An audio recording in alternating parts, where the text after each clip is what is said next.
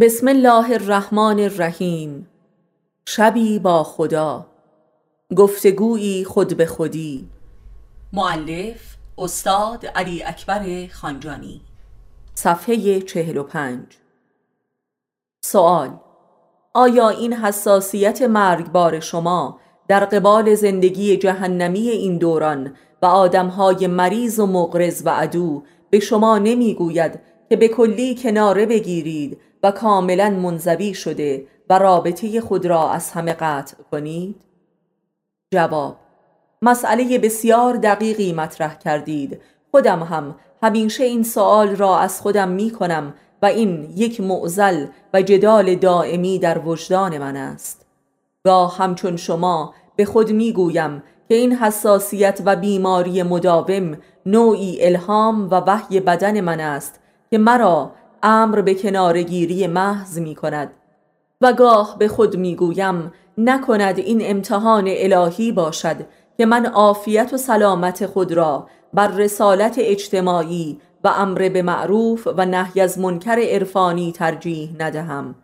به هر حال من هرگز تحمل شلوغی را نداشتم و لذا هرگز در هیچ سازمان و جماعتی مشارکت نداشتم الا دوره کوتاهی در آغاز جوانی.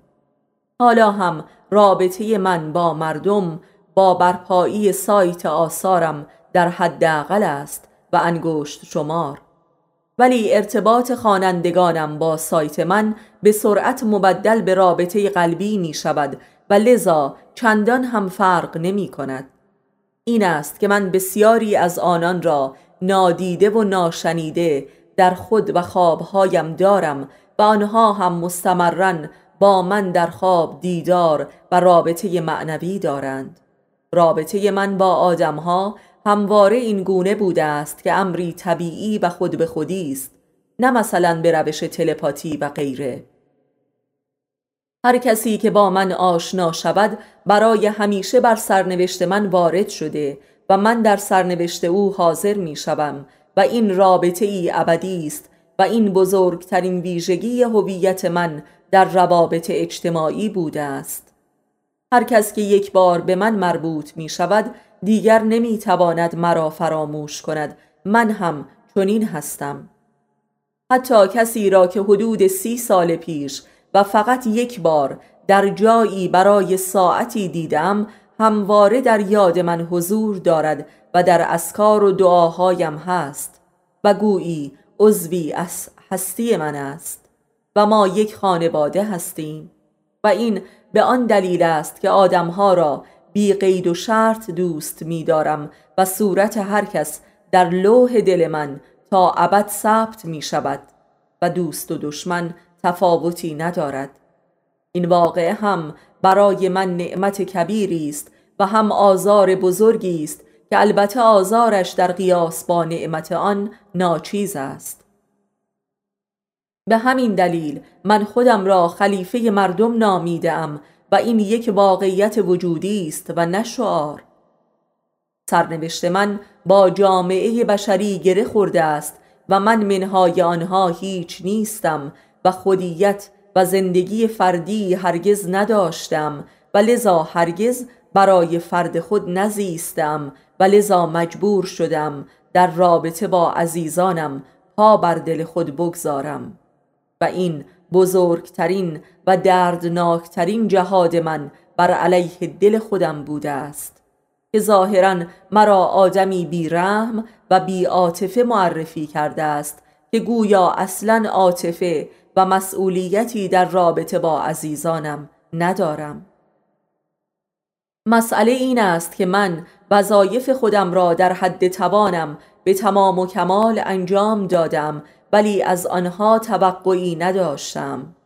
و عجبا که صورت مسئله وارونه شده است و به جای اینکه من از آنها متوقع و طلبکار باشم آنها از من طلبکار شدند زیرا من هرگز انتظارات خود را بر زبان نیاوردم و بلکه از دلم هم پاک کردم و به رویشان هم نمی آورم.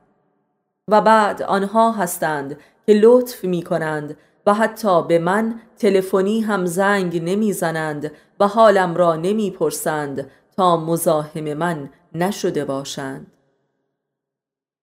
با اینکه می‌دانند سال هاست که سخت بیمار و تنهایم. این نکته را علا رقم میل خودم می‌گویم که آنها تا ابد در خودفریبی باقی نمانند و از خواب بیدار شوند. و من تا زمانی که سرپا و سالمتر بودم همچون یک پرستار و طبیب و حبیبی همه اطرافیانم را خدمت کردم و تا زمانی که در کنار من بودند بیماری و ناامنی و دقدقی را نمی شناختند. ولی به محض اینکه بیماری من شروع شد همه به بحانه هایی در رفتند و من هم این بحانه ها را به آنها تقدیم کردم تا بروند که یکی از آنها همسر من بود و بعد بچه هایم و دیگران و به اصطلاح مریدان که از مریدی فقط ادعایش را داشتند و این من بودم که دنیا و دین و خاندان آنها را مریدی و پرستاری می کردم و با رفتن آنها بخش عمده ای از دردهایم رفت. آری در بسیاری از مواقع خداوند بر من نعره می‌زد که رهایشان کن برود و من دلم نمی آمد زیرا من می‌دانستم که با رفتن چه بلایی بر سرشان می آید و به چه جهنمی مبتلا می شوند و لذا نگذاشتم و به خاطر این مسئله دردها و زجرها کشیدم و حتی تا سرحد کشته شدن به پیش رفتم. من کاسه داغتر از آش شده بودم. آنها می بایست می رفتند و دوزخ را تجربه می کردند تا در آنجا همه آموخته هایم را با دل و جان باور می کردند و تربیت می شدند و شدند. هرچند که تماشای این نوع تربیت و هدایت دوزخی آنها برای من به مراتب شاقتر بوده است زیرا من همه آنها را همچون همه فرزندانم می‌دانستم و پاره های دل من بودند. هرچند که شقی و بیرحم و دیوانه. ممکن است که برخی پندارند که اطرافیانم بهترین همفکران و یارانم در دین بودند در حالی که درست به عکس بوده است من جز خدا هیچ یار و یاوری در دین و دنیا نداشتم. آنهایی که خود را یار و یاور من میپنداشتند خود علت عمده دردهایم بودند که با رفتن آنها نیز دردهایم رفت. من در تنهاییم بهترم چون می‌دانم باید چه بخورم و چه بکنم. به همین دلیل همراهی دیگران همواره برای خود آنها بوده است و اگر هم خدمتی کرده اند تجاربی بس بزرگ بوده است حتی به لحاظ دنیوی و مادی.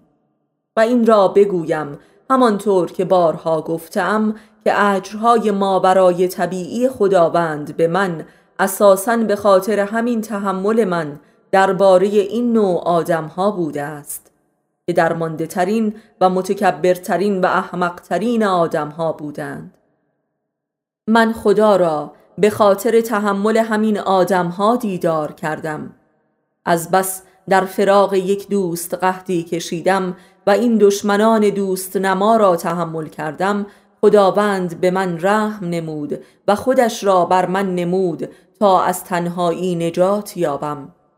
و اما عجیب تر که اینان حتی این وقایع ما برای طبیعی را هم از آن خودشان می‌دانستند و یکی از آنان می‌گفت دین تو از آن من است و اگر من نبودم تو هیچ نمی داشتی و هیچ نمی بودی آری او راست می گفت ولی به معنای کاملا وارونه.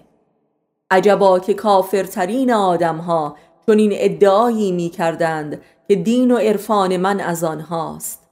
چرا چون این احساس و ادعایی می کردند زیرا من کمترین منت بر آنان نمی نهادم و جز محبت فزاینده از من چیزی نمی دیدند و آنان جز شقابت فزاینده نمی نمودند و لذا امر بر آنان مشتبه شد و جای خود را با من عوضی گرفتند تا اینکه خدا آنها را به دوزخ بازگرداند و در آنجا به تدریج چشمان بر واقعیت باز می شود و بیداریشان آغاز می شود و ان الله و این داستان من با مردم است که گوشه ای از آن را نمودم. سوال بخش عمده ای از آثارتان درباره زناشویی است و رهنمودهایی که می دهید بسیاری از خوانندگان شما می‌گویند که خود نویسنده در زندگی خانوادگی شکست خورده و کاملا ناکام است چگونه به خود شهامت می دهد تا در این باب راهنمای دیگران باشد جواب آیا دین و شریعت و احکام مذهبی چیزی جز آداب درست و سعادتمندانه برای حیات دنیا هستند که البته حاصلش به آخرت هم می‌رسد؟ آیا خود پیامبران که بانی و شارح این آداب بودند در حیات دنیا آدمی سعادتمند و پیروز و بکام بودند؟ از چشم عام مردم پیامبران و امامان بدبختترین نوع حیات دنیوی را داشتند مخصوصا حیات زناشویی و برخی از آنان به دست زن خود کشته شدند آیا نچنین است؟ آیا پاسخ داده شد؟ اگر اصل دین و معارف دین را قبول داشته باشیم پاسخ روشن است و در غیر این صورت پاسخی نیست. زیرا همه راه های ما دینی است که پیش روی مردم می نهیم حجت درستی حرف های من اولیا و انبیاء الهی هستند چون خود من هم دعوی دین دارم.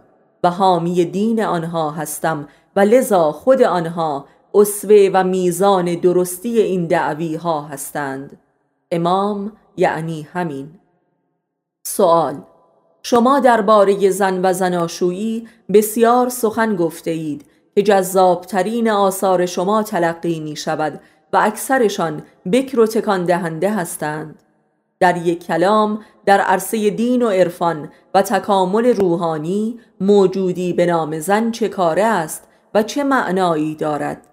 و عاقبت یک مرد سالک با او چیست؟ جواب کل حیات دنیوی بشر در عالم خاک کوره است تا خدا را بشناسد و بپرستد و جز این معنای دیگری ندارد. و آنچه در این امتحان و آزمون هجاب و مانع این هدف است همانا لذاعز دنیوی است که در رأس آن برای مرد همانا زن است. زن قلب و محور همه لذاعز مرد در زندگی است. و لذا قلب و محور همه موانع و هجاب ها و قفلت های مرد در راه رسیدن به هدف زندگی است. همه رنج های آدمی برخواسته از لذاعز است و اشد رنج های بشر در دنیا و آخرت از زن است که محور لذاعز است. آدمی دارای یکی از این دو نوع هدف است در کل زندگی لذت یا حقیقت. یعنی یا زن محور و هدف زندگی مرد است و یا خدا. و این دو هوو و رقیب و بلکه خسم یکدیگرند در نفس آدمی. زن موجودی است که مرد در تجربه با او یک بار دیگر خداوند را در خود کشف خواهد کرد و به آدمیت خود در عرصه قبل از خلقت حوا باز خواهد گشت اگر اهل دین و معرفت باشد. در غیر این صورت تمام هستیش را در زن از دست خواهد داد و نابود خواهد شد و در دوزخ به خود خواهد آمد. دوزخی که همان عشق جنسی به حواست. در عرصه تقوا و جهاد اکبر و صبر در رابطه با حواست که آدم خدایش را در خود مییابد. این است که ازدواج امر اول دین است. از حواست که در به بهشت یا دوزخ بر آدم باز می شود و این دو نوع حرکت به سوی خداست خدای ناری و خدای نوری. در کنار زن باید بود و نه در درون زن. زن را باید در کنار خود نگهداری نه در درون دل خود. این است کل ماجرا. و من تا زمانی که با زن بودم این گونه بودم. و فقط زنان مؤمن و پاک و با معرفت می توانند این نوع زناشویی را درک و تصدیق کنند و بدانند. آدم و حوا دو وجه از صورت خداوند در عالم ناسوت هستند. همانطور که مرد مخلص و عارف می تواند مظهر جلال و جمال خداوند باشد زن مخلص و عارفه هم می تواند و در غیر دین و معرفت و اخلاص این دو وجوه ابلیس خواهند شد برای یکدیگر و یکدیگر را به دوزخ رهنمون می شوند که امپراتوری ابلیس است. لذاعز خاکی فقط به واسطه تقوای فزاینده تبدیل به لذاعز ملکوتی و اخروی می شوند یعنی به واسطه دوری. زن از دور بچی از وجوه خداست و از نزدیک هم بچی از ابلیس است. این است مسئله. دنیا هرچه از نفس آدمی دورتر باشد یعنی آخرتر باشد اخرویتر و الهیتر می شود اول آخرت و آخر هم دنیا. این است ایمان. کافران درست به عکس عمل می کنند. اول دنیا و آخر هم آخرت. لذا به پیری پرهیزکار می شوند. یعنی آخر کار که دیگر دنیا لذتی نمی دهد. و در رأس دنیا همان زن قرار دارد که باید آخرین امر باشد. این است قاعده یک زندگانی برحق و سعادتمند و خدایی. زن اهمیت درجه سوم برای مرد باید باشد. اول خدا دوم امام سوم زن. در غیر این صورت زن تبدیل به ابلیس می شود و در به دوزخ.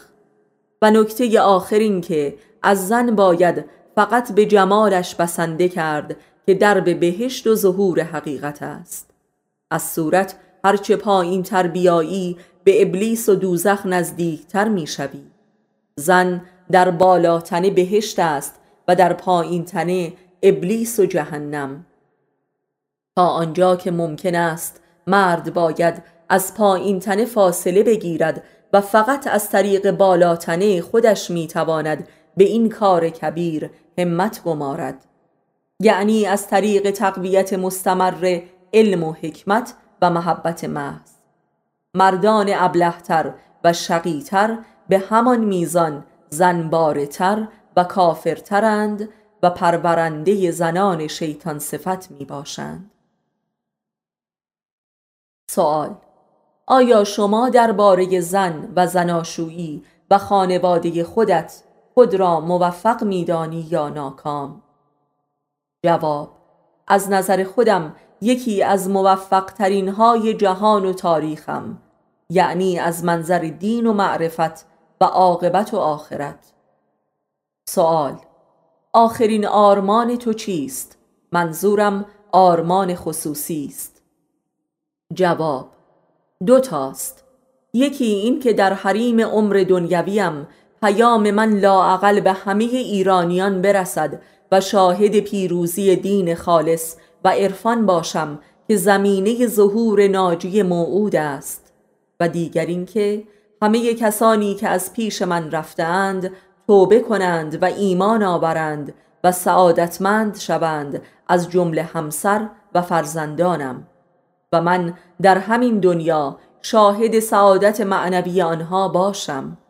هرچند بیش از این دو آرمان و پیش از آن رضای خدا منظور من است یعنی او راضی باشد از زندگی که کردم و خشنود و شاد. و مهم نیست که مرا به دوزخ برد یا بهشت بلکه شادی او در رأس همه آرمانهای من است. من لبخند او را برترین آرمانم می‌دانم در تمام عمرم. هیچ اجری برتر از لبخند او نیست. این لبخند همان رزوان اوست.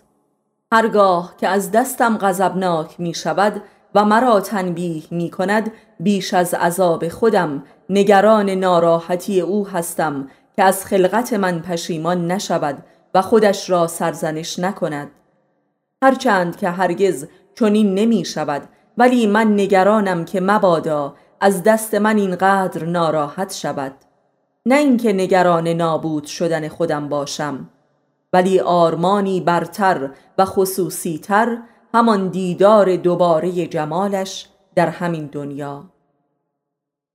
سوال شما چه صفتی را از همه بیشتر دوست دارید؟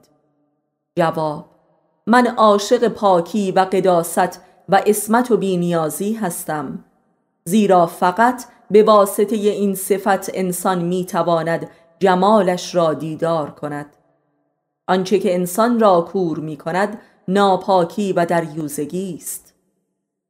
سوال پاکی چگونه درک شدنی است؟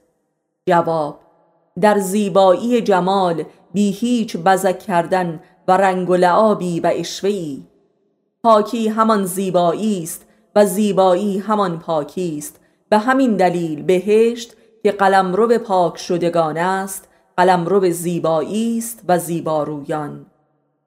سوال بزرگترین نعمتی که خداوند به شما داده چیست؟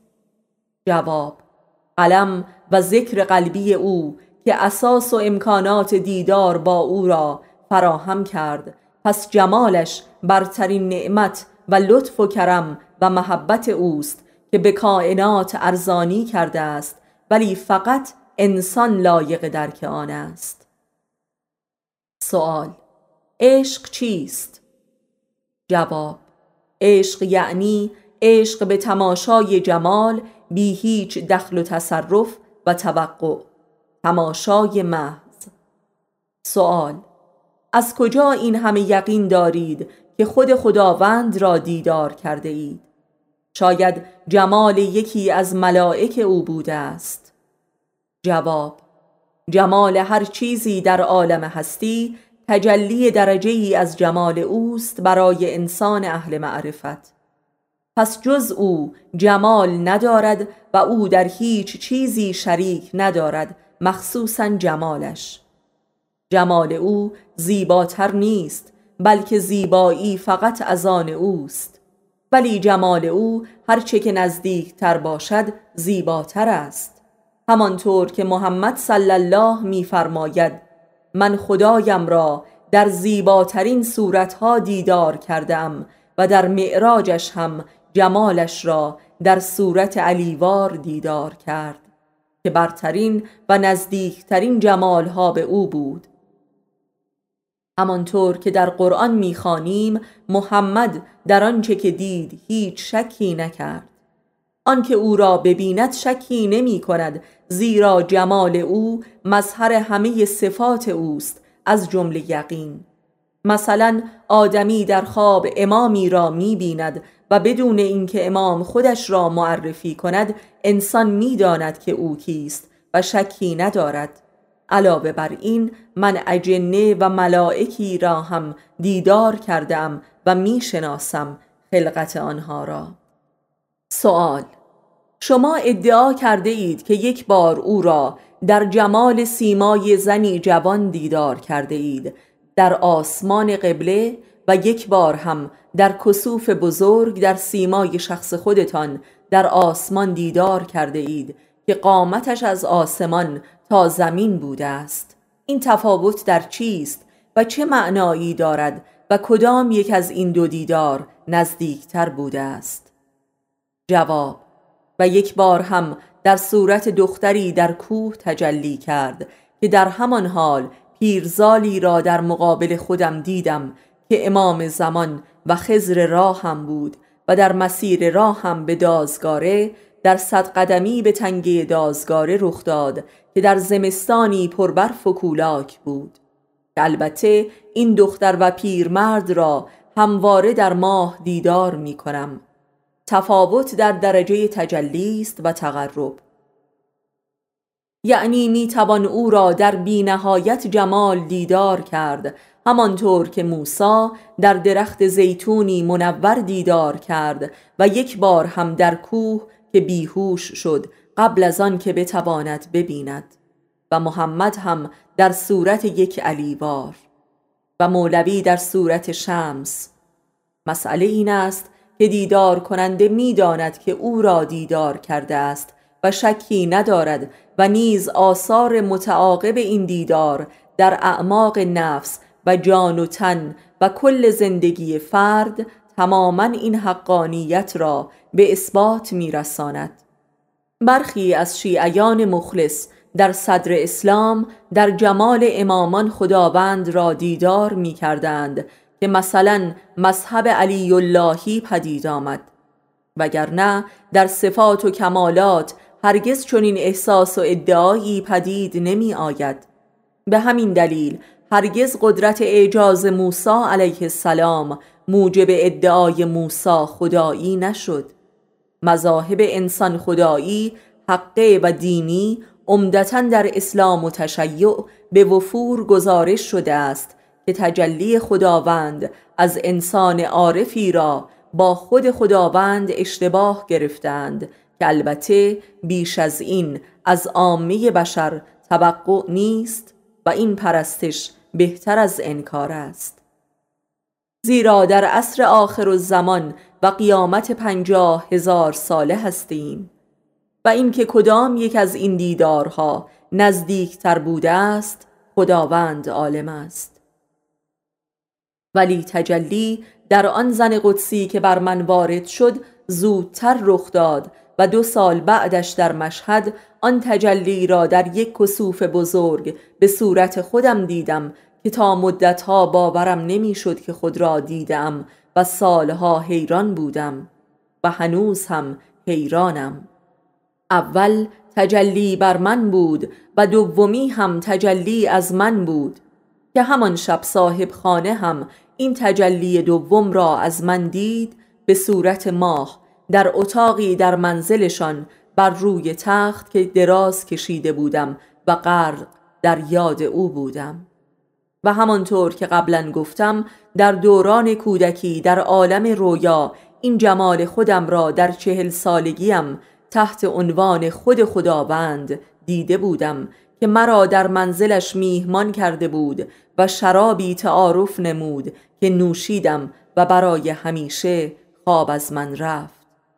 یعنی من جمال چهل سالگی خودم را در پنج سالگی به نام خدا دیده بودم که البته در کودکی نمی‌دانستم خود چهل سالگی خودم را دیدم و بلکه در چهل سالگی به ناگاه به یاد آوردم خواب کودکی خود را. البته یک بار هم حدود سال 1384 در روستای بار شبی بین خواب و بیداری جمالی را دیدم که همچون ماه بر عرشی نشسته بود که می‌دانستم خداوند است و من بودم منتها معنس بودم. بی تردید جمالهایی برتر و نوریتر و لاهوتیتر هم ممکن است در قیامت کبرا پس از بسته شدن تومار جهان برای جهانیان رخ می نماید به هر حال بسیاری از صوفیان این جمال را به صورت معنس دیدند که وصف کردند مثل حافظ. بیشک جمال ذات وحدانی او نه معنس است و نه مذکر و این از نقص نگاه خاکی بشر است که او را گاه معنس و گاه مذکر می بیند سوال آیا در این جمال هایی که دیده اید همه صفات و کمالات و اقتدار حق حضور دارد و درک و حس می شود؟ جواب در جمال مذکر چنین است ولی در جمال معنس همانطور که گفتم فقط صبوح و قدوس را درک و احساس کردم در اعماق جان و تنم به گمان بنده این جمال وحدانی تر است و فقط جمال احدیت منزه از صفات تسبیح شده اوست صبوح و قدوس سوال آیا از اینکه از جمال خداوند بی پرده سخن می‌گویید احساس بدی ندارید؟ یعنی احساس گناه نمی کنید؟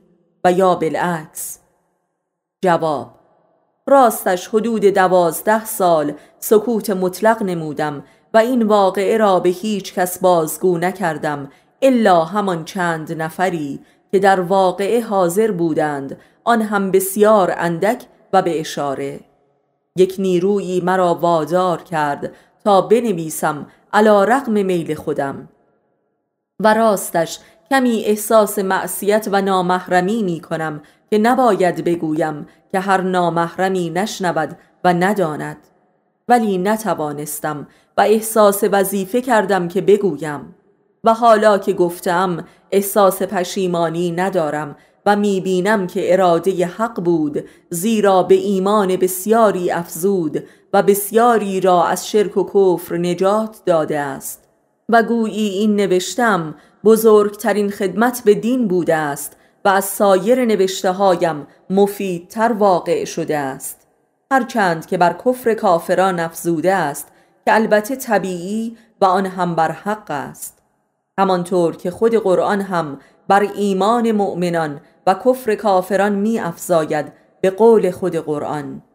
و این اعتراف بر ایمان و تعهدات خود من هم افزوده است و مرا با خدایم نزدیکتر و صمیمیتر کرده است سوال این واضح است که در این مصاحبه و سوال جواب کسی جز خودتان نیست و خودتان از خودتان سوال جواب می کنید این یعنی چه؟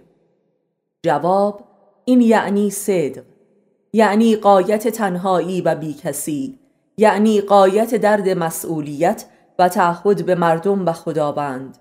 این یعنی نگران مردم و آینده بودن. این یعنی نگران تحریف آثار و گمراهی خوانندگان خودم بودن. و علاوه بر این به معنای معاخزه کردن از خیشتن و به حساب خود رسیدن قبل از اینکه به حساب من رسیدگی شود. این یعنی خود را کاویدن و خود را تعلیم دادن.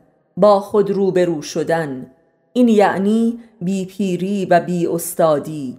این یعنی آینه خود شدن و از خود امتحان گرفتن و به سوالات خود پاسخ گفتن. این یعنی معرفت نفس بی پیر و نهایتا یعنی از خداوند پرسیدن و شنیدن. بسیاری از نوشته هایم دعاها و گفتگویم با خداست و ماهیتی مصاحبه ای دارد. سوال تو در نوشته هایت با خدا خیلی صمیمی هستی و در هیچ دعایی تا این حد صمیمیت مشاهده نشده است. این به چه معناست و از کجا آغاز می شده است؟ آیا بی حرمتی و معصیت نیست؟ جواب خودتان بهتر می دانید. به هر حال همواره احساسی از شرم داشتم. ولی در عوض خیلی به شما نزدیکتر می شوم و راحتتر می شوم و این را خود شما اجازه دادید و خواستید. بگمانم از زمان دیدارتان این صمیمیت بیشتر شده است. به خصوص در این دو سال اخیر که اشد تنهایی من بود با شما صمیمیتر شدم وگرنه کافر می شدم مجبور بودم از زمانی که اسرارم با شما را نوشتم و به مردم دادم باز هم با شما صمیمیتر شدم. سوال آیا هرگز این احساس را داشته ای که خدا هستی و یا مسیح و مهدی موعود هستی؟ جواب هرگز حتی یک لحظه هم. من همواره خود خودم بودم نه مسیح و نه مهدی و نه خدا. به نظر خودم من خودم از همه بهتر و برترم در نزد خدا و نمی‌خواهم جای کسی باشم. می‌خواهم مستمرن به خودم نزدیکتر شوم و خودم شوم. و به علاوه آدم کسی را که عاشق است نمی‌خواهد جای آنها را بگیرد. یعنی آنها را نابود سازد و من خدا را مهدی را و مسیح را عاشقم و همواره با من هستند و دوستان من هستند. و لذا کسانی که این نسبتها را به من می‌دهند حالم بد می شود و احساس خوشی نسبت به آنها نمی یابم من نسبت به هیچ کس بخل ندارم زیرا می بینم که خداوند به اندازه کافی مرا دوست دارد زیرا من او را دوست دارم. آنهایی که ادعای این چنین دارند اهل محبت نیستند. اصلا چه معنایی دارد که آدم بگوید مسیح یا مهدی یا خداست؟ پس خودش چیست؟ آدمهای بیهویت و پوچ چنین ادعاهایی می کنند تا پوچی خود را جبران کرده باشند. سوال شما در آثارتان اکثرا دو نفر هستید و یا دو نفر حضور دارند که گفتگو می کنند این دو کیستند؟ جواب دو نفر و گاه سه نفر و حتی چهار نفر.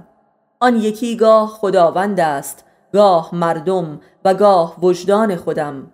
آثار عرفانی همچنین هستند مثل مصنوی که یعنی دو نفری. سوال آیا از زندگانی و از خودتان کاملا راضی هستید؟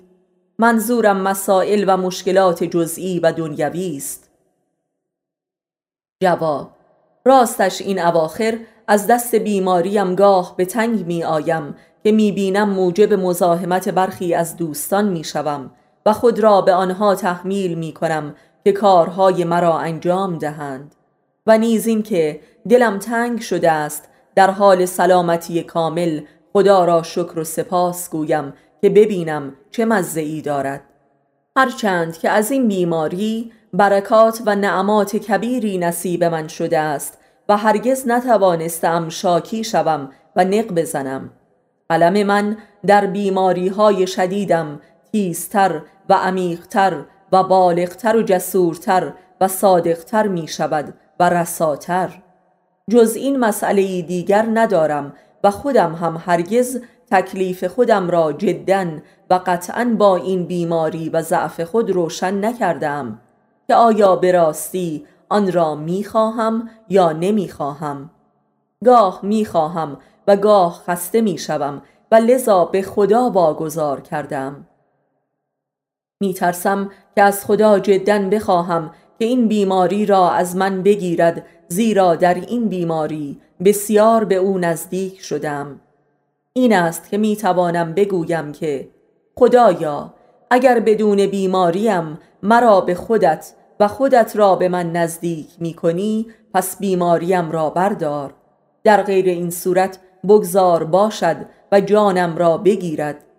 هرچند دوست ندارم در رخت خواب بیماری بمیرم.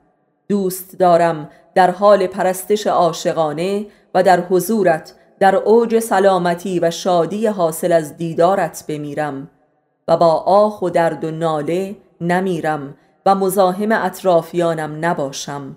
آمین. سوال آیا از این هجرت اخیر به بار و از همین چند نفر از دوستانت راضی و خشنود هستی؟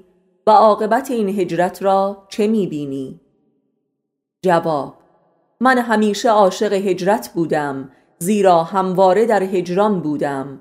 با این تفاوت که این بار مادر و خواهرم نیز با من هستند برای اولین بار در زندگی. و دوستانم یکی قدیمی است و هم در دازگاره بوده و هم هجرت اول به بار که برای مدتی رفت و برید و دوباره رجعت و توبه نموده است. دیگری دوستی حدود پنج الی شش ساله است که خودش باری است و در هجرت اول شرکت داشته است. و یکی دیگر دوستی چهار ساله و از همه جدیتر است و در تنهایی این چند سال اخیر تنها یار و یاور من بوده و مسئولیت سایت تماما با اوست و جوانی دلپاک و صدیق است و سه نفر دیگر هم یارانی نوپا هستند و از دور دستی بر آتش دارند. تعداد یاران نزدیک و مخلص من در هر مرحله هرگز از پنج تن بیشتر نبوده است و این بار هم همین طور است. هر هجرتی یک جهش و پرواز به سوی حق است و این هجرت از سایر هجرتها خالصانه تر و پربارتر و پخته تر است و افرادش هم جدیترند و راضیم. از هر هجرتی راضی ترم خدا را سپاس بی پایان سوال و اما این سایت که برپا کرده ای چه پدیده است و چه می کند و تا کنون چه کرده است با تو و دیگران؟ جواب خودم هم حیرانم از این سایت. عجیب ترین پدیده زندگی من است و بلکه عجیب ترین سایت کل جهان اینترنت است و تنها سایتی که برای خداست ولا غیر. این سایت از هر حیث یک اعجاز و کار خود خداست و من این کار نبوده و نیستم. خود خدا آن را برپا کرد و اداره می کند و آقای حشمت هم از همه بهتر می داند که او خود هیچ کاره است و سایت است که او را هم اداره می کند. من خود حتی به چاپ کتابهایم هم اعتقاد نداشتم تا چه رسد به سایت. تا زمانی که خودم هم دستی در سایت داشتم و نیم نظارتی می کردم مسئله دارتر بود و اینک که چند ماهی اصلا یک بار هم آن را ندیدم بی هیچ مشکلی به پیش می رود. و خود خدا هر کس را که بخواهد به این سایت راهنمایی می کند. یکی از دوستان جدیدم این گونه با من آشنا شده و به سایت ما رسید. او که معدن روی داشت در اینترنت واژه روی را سرچ می کرده که سر از این شعر در یکی از مقالات من درآورده است. روی بن ما و وجودم همه از یاد ببر. و بدین گونه با سایت مربوط شده و مرا مییابد و سرنوشتش زیر و رو می شود این یک مثال است و ما بقی هم مشابه همین بودند. آشنایی با سایت ما به اعتراف همه کسانی که با آن آشنا شده اند یک واقعه سرنوشت آفرین بوده است به گونه ای که بسیاری می‌گویند اگر با سایت شما آشنا نمی شدم چه می شد؟ و بدین گونه خداوند ابلیسی ترین شبکه ارتباطی در تاریخ معاصر را وسیله بیداری و هدایت طالبان قرار داد و از قلب ظلمت نور پدید آورد من هنوز هم مات و متعیرم من حتی خوابش را هم نمی دیدم که یک شب ناگهان مجموعه آثارم مقابل روی مردم قرار بگیرد. مسئله این است که میل چندانی هم به این کار نداشتم. به همین دلیل این سایت تماما به اراده خداوند برپا شده است نه اراده و شوق من. و من حالا متحدم که به این سایت قضا برسانم و پاسخگوی بازدید کنندگان باشم. به عنوان وظیفه دینی نه شخصی. من سایت را از آن خودم نمی‌دانم همانطور که آثارم را هم متعلق به خودم نمی‌دانم و لذا همه کتابهایم را بی قید و شرط در اختیار همه قرار دادم بی هیچ ثبت و قاعده و قانون و حراستی. این سایت مال خداست و برای مردم و من هم معمور و معذورم. به همین دلیل اگر این سایت را فیلتر هم کنند برای من فرقی نمی کند و مربوط به خداست و من آن را تماما به خودش واگذاشتم. همانطور که در همه عمرم خودم را به او وانهاده بودم که هر جا که می‌خواهد مرا ببرد. هر جا که خاطرخواه اوست مثل همین هجرت اخیر. تمام هستی من وقف او بوده است زیرا مال و ملک و مخلوق او بوده است و او مالک و سلطان و خالق و ارباب بینظیر و مهربانی است و مرا لایق دیدارش ساخته است و اینکه معرف و سخنگوی او در بین خلایقش باشم و سخن مرا هم خودش به مردمش رسانیده است. این که می‌گویم همه چیز من از اوست یک تعارف شبه عرفانی نیست واقعا از اوست و من غیر او هیچ هم نیستم. اوست که مرا میخواباند و بیدار می کند و قضا می دهد و جابجا جا می کند و قلم را در دستانم به حرکت وامی دارد و آدمها را می آورد و می برد و من تسلیم و راضی به اراده اویم ان الله عمری مرا محبوس و در انزوا پخت و سوخت و از نو آفرید و اینک مرا به میان مردم برده است. در حالی که من هنوز در انزوای خودم فقط با یکی دو نفر آدم سر و کار دارم. من رسول او نیستم او رسول من است. اوست که مرید من است و به من اجر می دهد و من شرمنده تمام وجود اویم و غرق گناه. و او غرق مهر. سلام بر تو ای خوب. آنقدر خوبی که آدم در قبال خوبی تو چاره ای جز فنا ندارد و با این همه این تویی که فنایی و من در بقا. عجبا ای خدا. سوال باز هم یک بار دیگر این سوال را تکرار می کنم که شما آنقدر با خدا صمیمی و ساده نزدیک سخن می‌گویی که آدم اصلا به کل ماجرا شک می کند این چیست؟ آیا حق می دهی که شک کنم؟ جواب آری حق می دهم که به تمامیت من شک کنی زیرا خودم هم به خودم شک دارم و باورم نمی شود که او اینقدر با من نزدیک شده و با من دیدار می کند و بر من نظر می کند و مرا از یاد نبرده است من کجا و او کجا. منی که حتی دو رکعت نماز خالصانه برایش برپا نکردم و هرگز او را خالصانه صدا نکردم و هرگز او را بی توقع شکر نگفتم. منی که هرگز او را نمی شناختم و حالا از دیدارش سخن می گویم. من که خودم هم فکر می کنم همه این وقایع را در خواب دیدم و باورم نمی شود به راستی که به شما حق می دهم که اصلا مرا باور نکنید و یک کذاب بخوانید و شارلاتان حق می دهم حق می دهم من خودم هم آنچنان که باید خودم را و او را باور نکردم. به راستی که در خوابم و با مرگ بیدار خواهم شد هرچند که عمری شب زندهدار و مرگبار بودم. ولی آنقدر خواب مرگم سنگین است که هنوز هم کاملا بیدار نشدم. با آن همه بار که مردم هنوز هم در خوابم. وای بر من! اگر شما به من شک دارید معنایش این است که من به او شک دارم و این کل بدبختی من است و این در حالی است که عمری بیمارم. اگر بیمار نبودم چقدر خوابم سنگین و کفرم سقیل و نسیانم مخوف می بود خدایا شکرت از بیماری مادام العمری که به من هدیه کردی و با این حال این همه قافل و صحو و کافرم. این همه بلا بر سرم آوردی این همه اختار و هشدارم نمودی.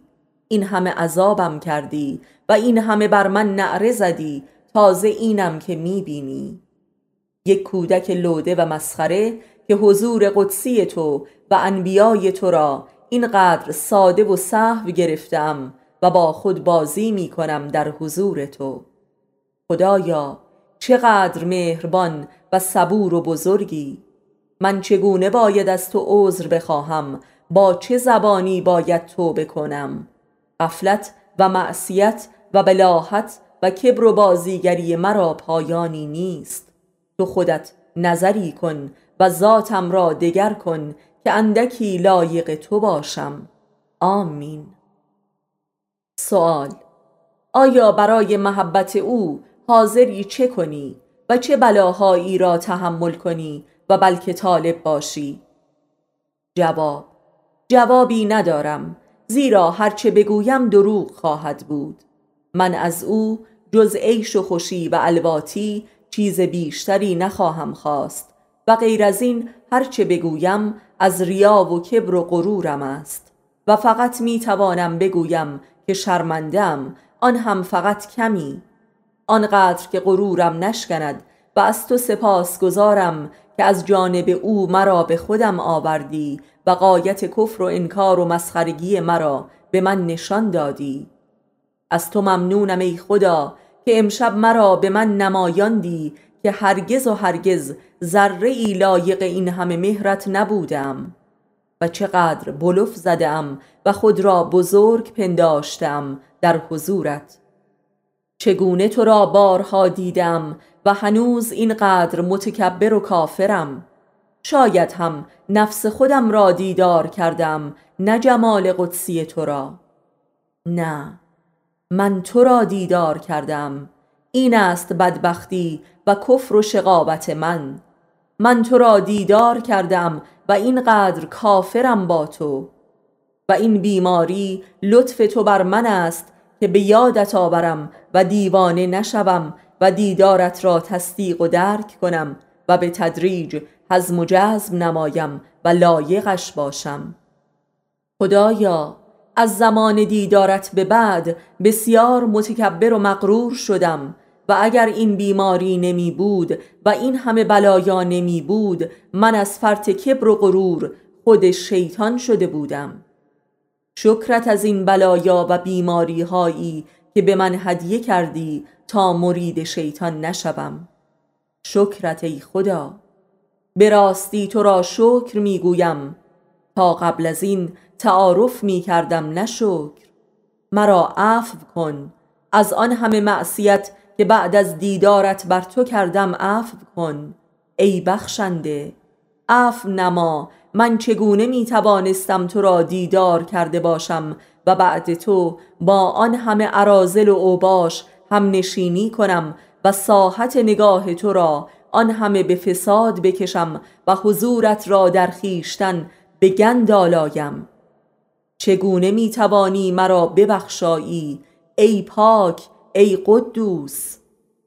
چگونه تا کنون من زشت را تحمل کردی ای زیبا! چگونه می توانم حتی از تو طلب عفو کنم؟ چگونه ای خدا؟ چگونه؟ چگونه جرأت می کنم اصلا تو را مخاطب سازم؟ آن همین گونه وقیح و زشت و فاحشانه؟ من دیگر حرفی ندارم. و جز به عفو و غفران تو امیدی ندارم. از خود معیوسم ای خدا ناامیدم مکن. آمین.